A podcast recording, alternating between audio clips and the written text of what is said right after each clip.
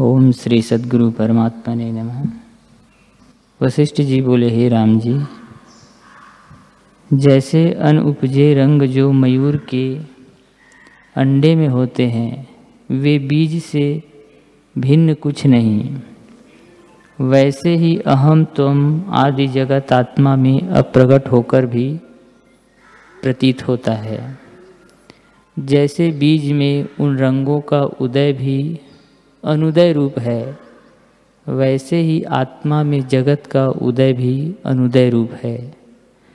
आत्मसत्ता अनिर्वचनी अशब्द पद है।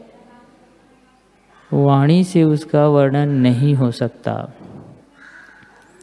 ऐसा सुख स्वर्ग तथा और किसी स्थान में भी नहीं, जैसा सुख आत्मा में स्थित होकर पाया जाता है।